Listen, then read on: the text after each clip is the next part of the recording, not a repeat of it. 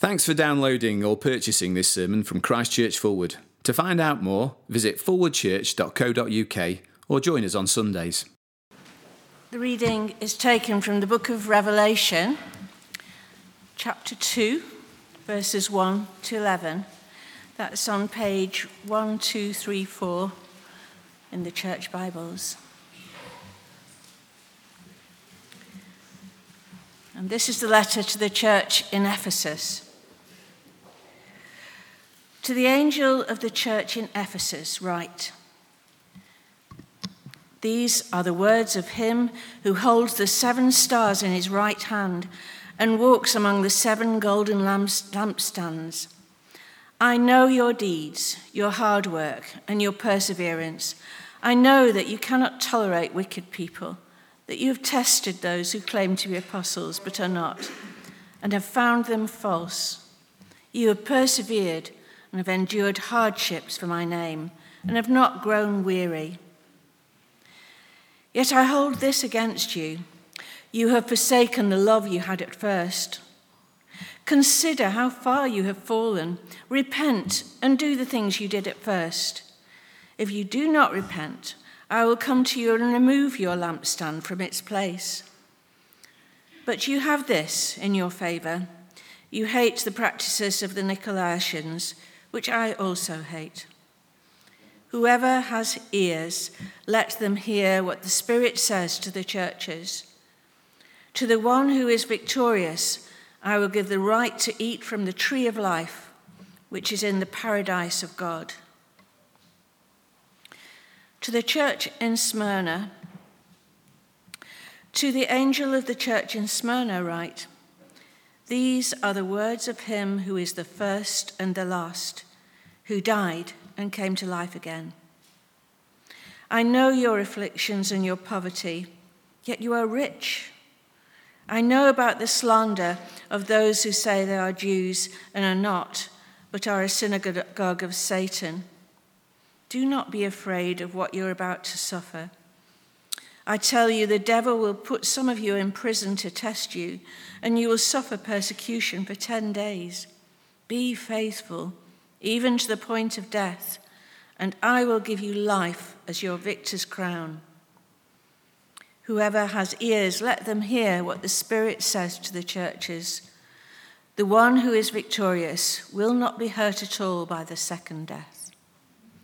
This is the word of the Lord.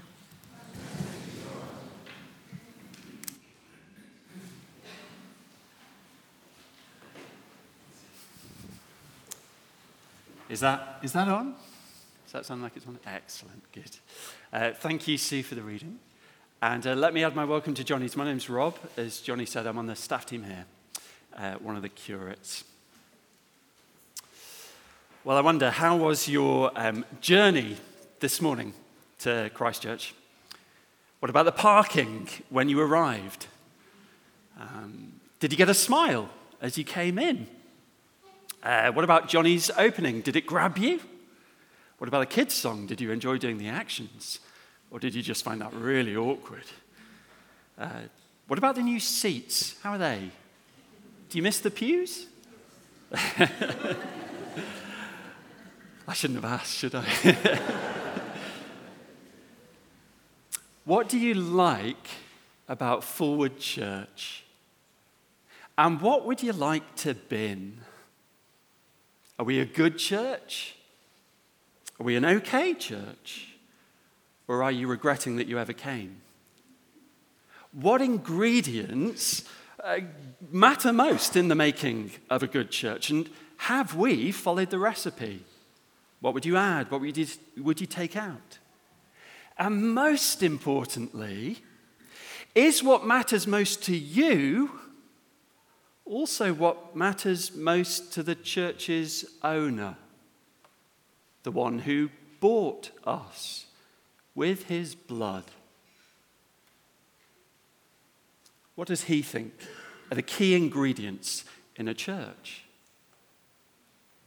Well, do you know the Lord of the church sent his message by his servant John to seven churches in Asia so that we might know what he thinks And over the next seven weeks, we're going to be studying his recipe. And I just wonder how his recipe will compare to ours. Now, somebody asked me a couple of weeks ago whether these seven churches that we're looking at are actually real churches. After all, as they rightly said, what's the number seven? It's a symbolic number in Scripture, isn't it? Uh, symbolizing completeness.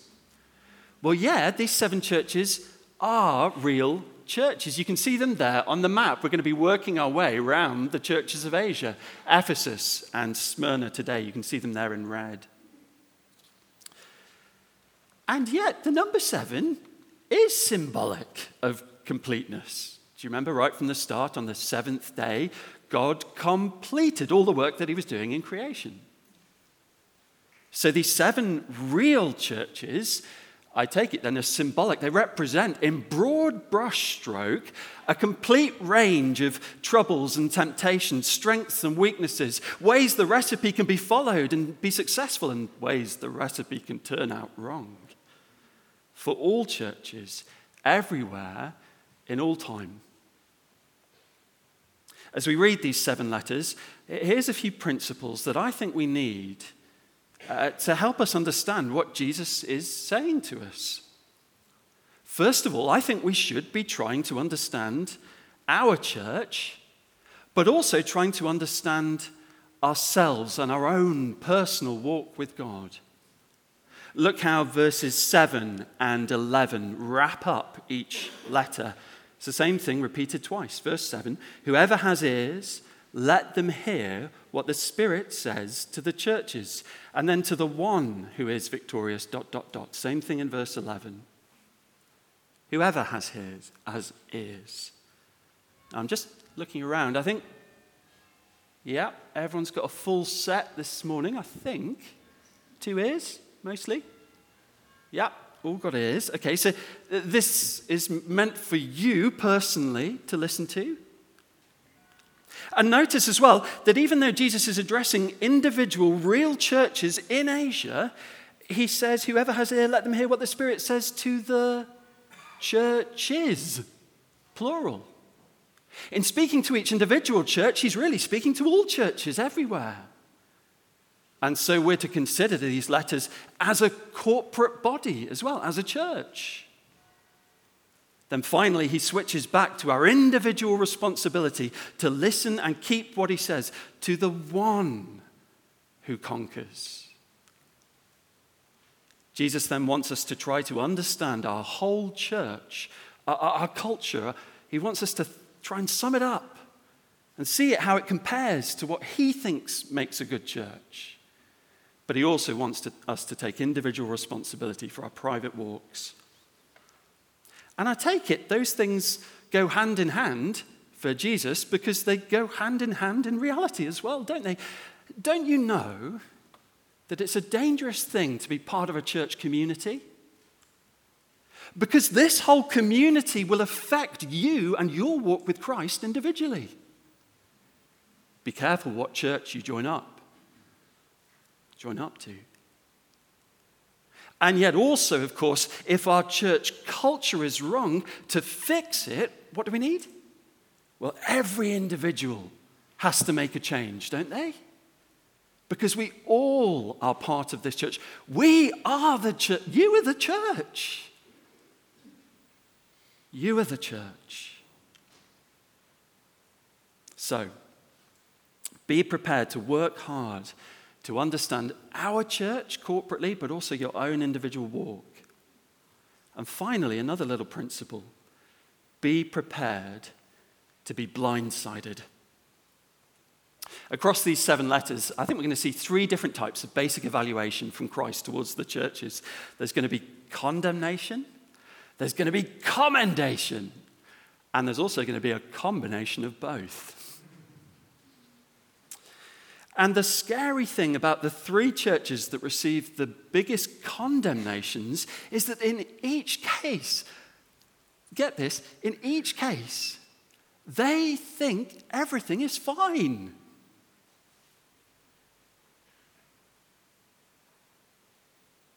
If you think all is well at Fulwood Church, Well, first of all, where have you been for the last three years? Maybe you're new. But also, if you think all is well, then almost by definition, all is not well. Because we're going to see again and again, and we saw a couple of weeks ago with John facing persecution and in prison on Patmos, that in this world, to worship the Lord in a world that doesn't worship Him, by definition, it is difficult. It is hard to be a Christian. If you're finding the Christian life pretty straightforward and it's all breezy and fine and happy, then almost by definition, you've, you've stopped fighting. Maybe you've already lost the battle and you need to get, get back into it. So please, listen up over the next few weeks and consider our church, consider yourself, and be prepared to be blindsided. Let's dig into the first church. Sorry, it's all very serious, this, isn't it? But, um, but it is serious. This really matters. Let's begin with Ephesus. I think the basic message here is love Christ afresh or be removed. Now, I need to um, make a bit of a confession at this point. Um, I've made a big mistake because, uh, you see, I've thought and taught for many years that Christ gave us revelation in order to help us persevere and endure to the end. I mean, that's the big sort of flow of the book, isn't it? Keep going through all these troubles until you get to the heavenly Zion, until you get to the new creation and you see Jesus. But I don't think that does justice to the message of Revelation. Not now I've dug into this letter to Ephesus. Because you see, the church in Ephesus is doing well when it comes to endurance and perseverance. And yet, Jesus still condemns them. Let's dig in. Verses 2 and 3, first of all. I know your deeds, your hard work, and your per- perseverance. I know you cannot tolerate wicked people, that you've tested those who claim to be apostles but are not, and have found them false. You have persevered and have endured hardships for my name, and have not grown weary. Do you see then? This church has no problem with perseverance and endurance at all, do they? They're doing really well. When it comes to this part of the recipe, endurance, great. And yet Jesus thinks that is far from being enough. So the point of all of Revelation cannot be simply keep going to the end, endure, persevere. Oh no, because they are commended for endurance even though overall they stand condemned. For what it's worth, I think this first letter to Ephesus shows us that Revelation calls Christians not just to endure, but to endure in something. Do you want to know what it is? Well, isn't it obvious from our children's video and from the reading and from Willard's prayer? It's, it's about enduring in loving worship. It's not enough to just grit our teeth and keep going to the end. Jesus wants us to keep loving Him until the end, until the day when we will consummate that love and love Him forever and ever, deeper and deeper, further on and further in. Did you see how Jesus evaluates both the hatred and the love of Ephesus. The hate is there, and it's kind of right, isn't it? Verse 6. Verse 6. Um, you have this in your favor. You hate the practices of the Nicolaitans, which I also hate.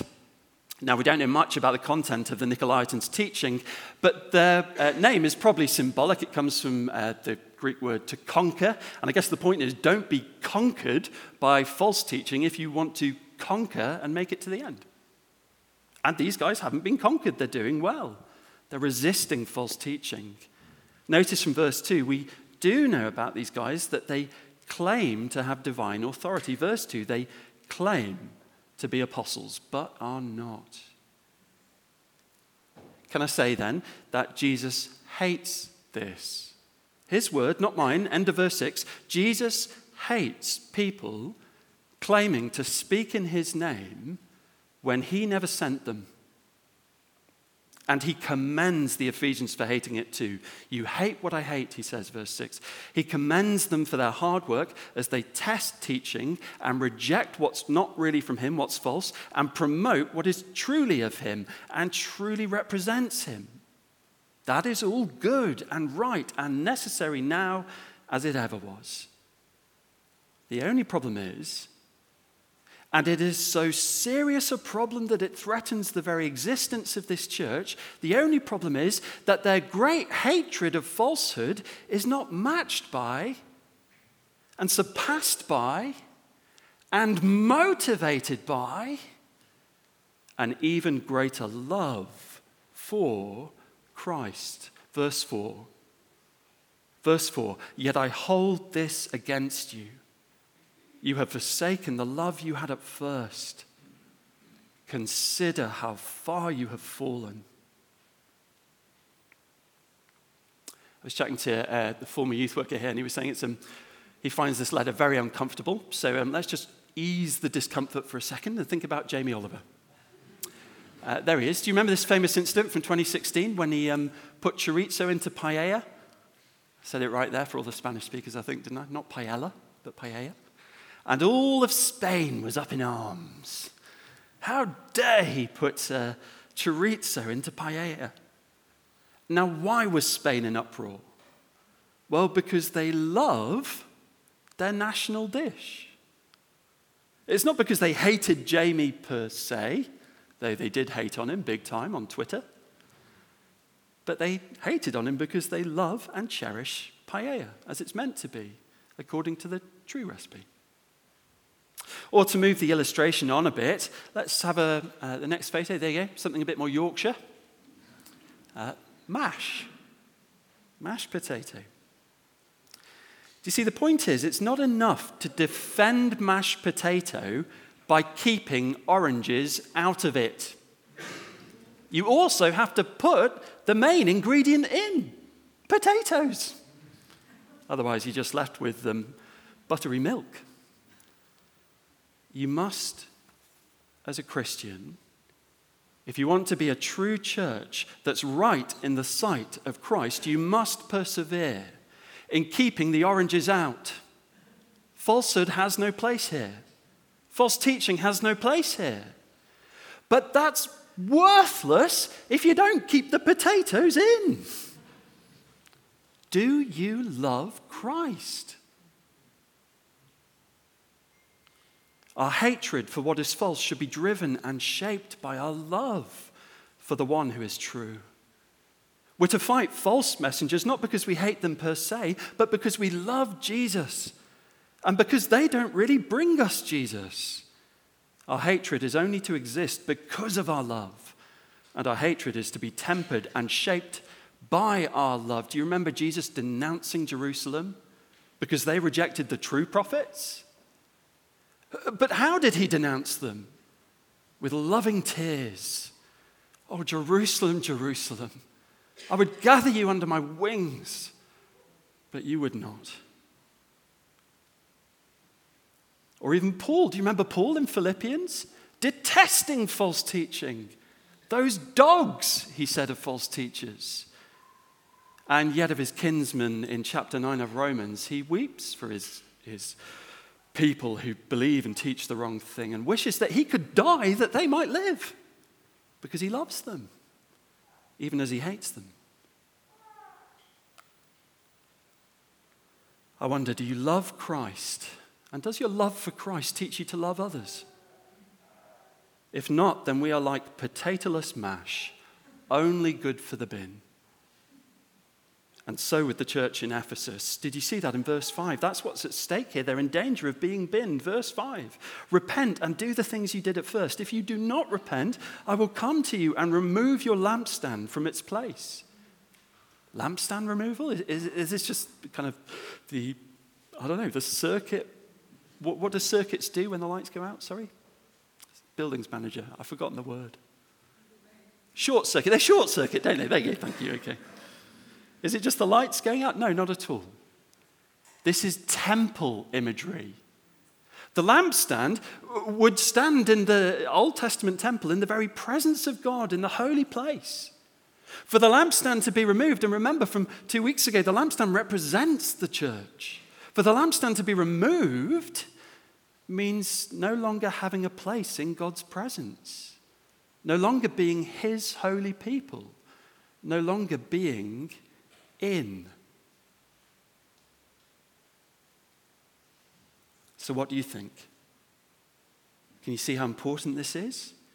That we, we have to work out, don't we, how we compare to Ephesus.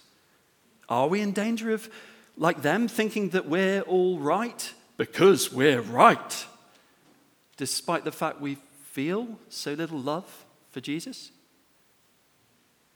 I'm always deeply disturbed by that verse in 1 Peter. Though you have not seen him, you love him and rejoice with a joy that is inexpressible, says Peter. And, and he just takes it for granted that that's what the Christians he's writing to feel. And I think, do I? Sometimes people hear this challenge and ask, aren't feelings a bad guide to the truth about Jesus? Well, yeah, I want to say feelings are a terrible guide to the truth about Jesus. Jesus is true, whether you feel rightly about him or not. But feelings are a brilliant guide to whether you've really grasped the truth about Jesus. Have you? Do you love him? But, but hold on, isn't it enough simply to acknowledge that Jesus is, is wonderful? Isn't it enough to demonstrate that acknowledgement by working really hard for him? even if it is a bit joyless and a drag. Well, hold on a minute. Are we reading the same letter? No problem with hard work here. All right, all right. But what about the idea that love changes with time? I mean, surely when Jesus calls us back to our first love, he doesn't really mean that I should feel this same awe and wonder I experienced when I first became a Christian, does he? Doesn't he? Then what does he mean?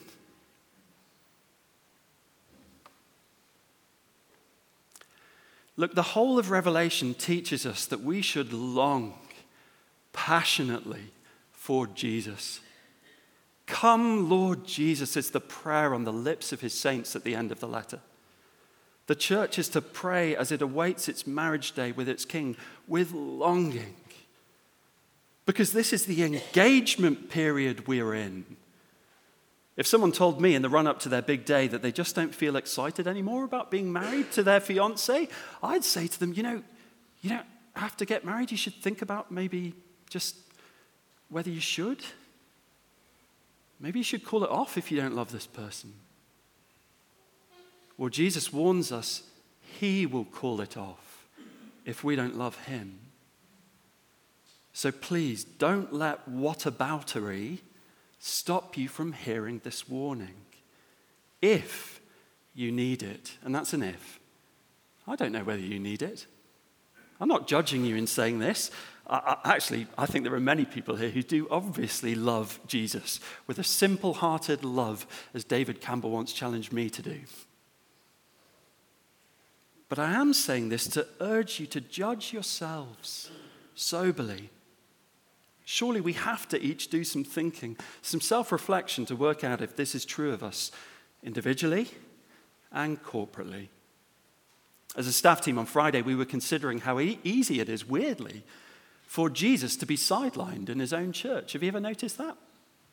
Today is, as John said in 1 verse 10, the Lord's day, his day. So why are you here today on his day? Did you come here this morning to meet with verse 1 of chapter 2? With the one who holds the seven stars in his right hand? Have you come to meet with the maker of the universe, who holds the heavenly bodies in his hands, who commands the angels, all of them, seven? Did you come this morning to meet with the one who walks among the seven golden lampstands? the one who is present amongst us. Do you see him by faith here this morning? Did you come for him? Why are you here? Here is the Lord of his servants in heaven and on earth. And coming here for him, surely the parking and the coffee and the sad change from the pews to the bucket seats just don't feel quite as important as they did? Not saying we shouldn't discuss those things. Maybe it would be better to go back to the pews. Maybe it would. Let's talk about it. But let's keep things in proportion, please. And let's not get distracted from the one who really matters. Here's a simple diagnostic to work out whether you love him. When thinking about his reward that he describes there at the end of verse 7, eternal life in the new creation, what excites you about the thought of being there? Is it just eating from the tree of life and that you get to live forever and you don't have to get old or sick anymore? Is that what excites you? Or does the fact that you get to be with Him excite you most? I mean, after all, verse 7, it's not just paradise we're heading to, but the paradise of God. It's the fact that He is there and will walk amongst us visibly that makes it paradise above all, isn't it? Do you love Him? Now, I know some of you have asked me before, what do I do if I don't feel this kind of love that we're seeing here? Well, I think there are all sorts of things that we can do. We can do, do, do, do, do. We can take time to read Revelation. Uh, we can keep coming to church. But the problem is, it, it's not so much what you do because these guys are doing the right thing, but it's more why you're doing it. What's your goal in doing it? Please work hard to study Revelation with us over the next few weeks, but do it with the goal of meeting with and falling in love again with, if you need to, the Lord Jesus. Come to church, but come to church for Him, to meet with Him, to gather at His table. That's why I'm off to the side this morning, because I'm not the big deal here. Some of you are thinking that's obvious. But He's the big deal, just in case you are confused. He's the center of attention, isn't he? His love for us. Do you know every faltering relationship takes time to heal, doesn't it? Repentance is not a one off. You can't fix this overnight if you don't have this kind of love. But please be assured of this. Unlike when relationships falter between humans, in this relationship, the love of one of the parties is not in doubt. If you come to him and say, Lord Jesus, I don't love you as I ought, do you know what he says? I know, but I still love you. Let me help you. Will you come to him and pray to him and ask him for his help to heal the relationship? Well, look, I've taken a long time over Ephesus there, haven't I? Maybe you can read into that which of the two letters I think is most relevant for us, but I could be wrong. But let's spend a wee bit of time looking at Smyrna bef- uh, as well before we close. So, on to our next point. I promise this will be much shorter. Hold on to the living one to live. Here in Smyrna, we see trouble threatening to push a church away from its worship of Christ the afflictions and the poverty uh, and poverty of verse 9. I think they probably go hand in hand. Uh, we know from the history books that under Emperor Domitian, Christians were shut out of trade guilds, so they didn't have a chance to tap into all that wealth of the Roman Empire. So the poverty probably comes from persecution here for this church. And yet, look at verse 9, it's really interesting. This church remains rich, says Christ. Can I say, being rich towards God in the scriptures is shorthand for having a lively, loving relationship towards God. That's what it's shorthand for. This is Jesus' way of saying everything's going really well for you in your walk with me. We're going to see that at the end of the letters when we get to Laodicea, who think they're rich because they're materially wealthy, but Jesus says, actually, you're really poor because you have no love for me, no dependence on me, no desire for me. But not this church in Smyrna. This church is going well. They treasure Jesus. And even though they are persecuted and poor, they think we have all we need and more. We're so rich. Um, very soon, verse 10, the devil is going to be testing them. Verse 10, by imprisoning them, persecuting them, and even killing them. As he works through the Roman authorities to punish this church for its worship of Christ, just as John has been punished, as we saw two weeks ago. Notice also there's a Jewish element to this persecution, too.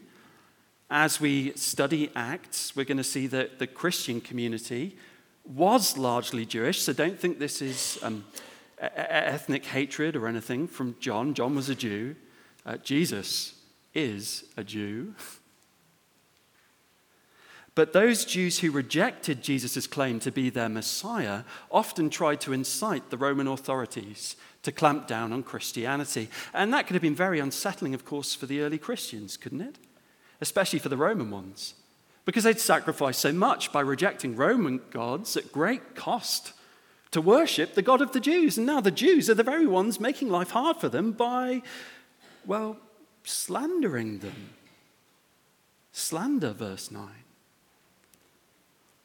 And if the Jews, God's people, hate us and slander us, then do we really belong to the God of the Jews? Can you see how unsettling this would have been? Well, verse 9b I know about the slander of those who say they are Jews and are not, but they are a synagogue of Satan, says Jesus. Remember Jesus in John's Gospel. To the Jews who wanted to kill him in John's Gospel, Jesus said, You are of your children, uh, you are children of your father, the devil. He was a liar and a murderer from the beginning, and you bear the family likeness. It's likely uh, that very many Christians in Smyrna were Jewish, so again, don't mishear this. And in fact, to call those Jews who reject Christ a synagogue of Satan, as offensive as it might sound, is simply to say there's no difference between them and the Romans. This is actually a picture of ethnic equality, only very tragically, it is a picture of all nations, equal alienation from God and persecution of his people. And look, if all nations are on the side of Satan, then their slander and persecution is actually a sign that we do belong to God, isn't it? Now, that might not seem like much comfort, unless, of course, Christ is your treasure. Then any sign that you really belong to Him is going to be something you do treasure, even if it's painful. Now, fortunately, this persecution was only going to last, what does it say in verse 10? Middle of the verse? 10 days. And that's not long, is it? 10 days. I'm sure the church can hang on for 10 days, right? Well, the only problem is that in um, Revelation, 10 is a symbolic number, which means a lot. So these 10 days could actually be decades. Could we have a next slide? Um, here is on your screens Polycarp, a disciple of John, probably heard this letter read by John um, out loud. And um, Polycarp eventually became bishop of Smyrna. And his martyrdom is actually the earliest recorded outside the Bible that still remains. He was killed in 156 AD, so about 60 years after this was written. Oh, the persecution went on and on and on for a very long time. But here are the Bishop of Smyrna's last words. What a bishop this guy was. They're very famous, you might know them. 86 years I have served Christ, and he has done me no wrong. How then can I blaspheme my King and Savior? You threaten me with a fire that burns for a season, and after a little while is quenched, but you are ignorant of the fire of everlasting punishment that is prepared for the wicked. I just think this Bishop of Smyrna had been reading the letter to Smyrna, hadn't he? Look at verse 10, middle of the verse. Be faithful, says Christ, who never did any harm or wrong to Polycarp. Be faithful, even to the point of death, and I will give you life as your victor's crown. Whoever has ears to hear, let them hear what the Spirit says to the churches. The one who is victorious will not be hurt at all by the second death. Oh, don't believe that death is the end. And don't believe that death is the worst thing that can happen to you. Smyrna, if its most famous leader was anything to go by, stayed rich to Christ for decades. They passed the test. Now, obviously, we're not in Smyrna's situation, are we? Not yet, not by a long shot. Let's not get a victim complex again. We're not facing death. I wonder if, in some ways, uh, this church is a big call to us to remember those, our brothers and sisters around the world, who are facing death and to pray for and support them. I'm going to append this week a prayer letter from um, the organization Open Doors from a North Korean Christian. Not this one on the screen, but another one.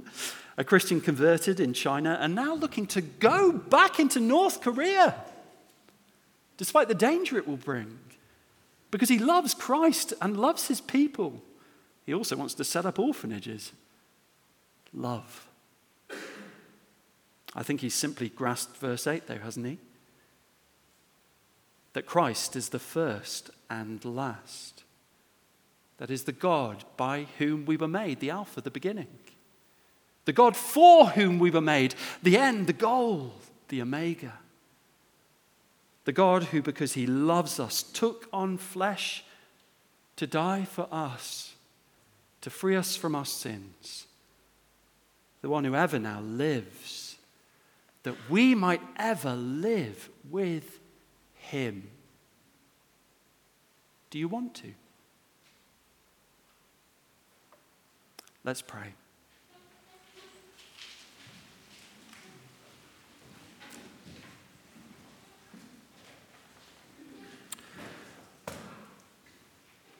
Lord of the church, Lord of heaven and earth, the Lord who loves us and died for us to free us from our sins.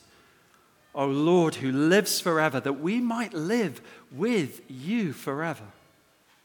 Please secure our love for you, we pray, that we might not be a potatoless mash, but a church that pleases your heart in every way and that knows the joy of loving you. Amen.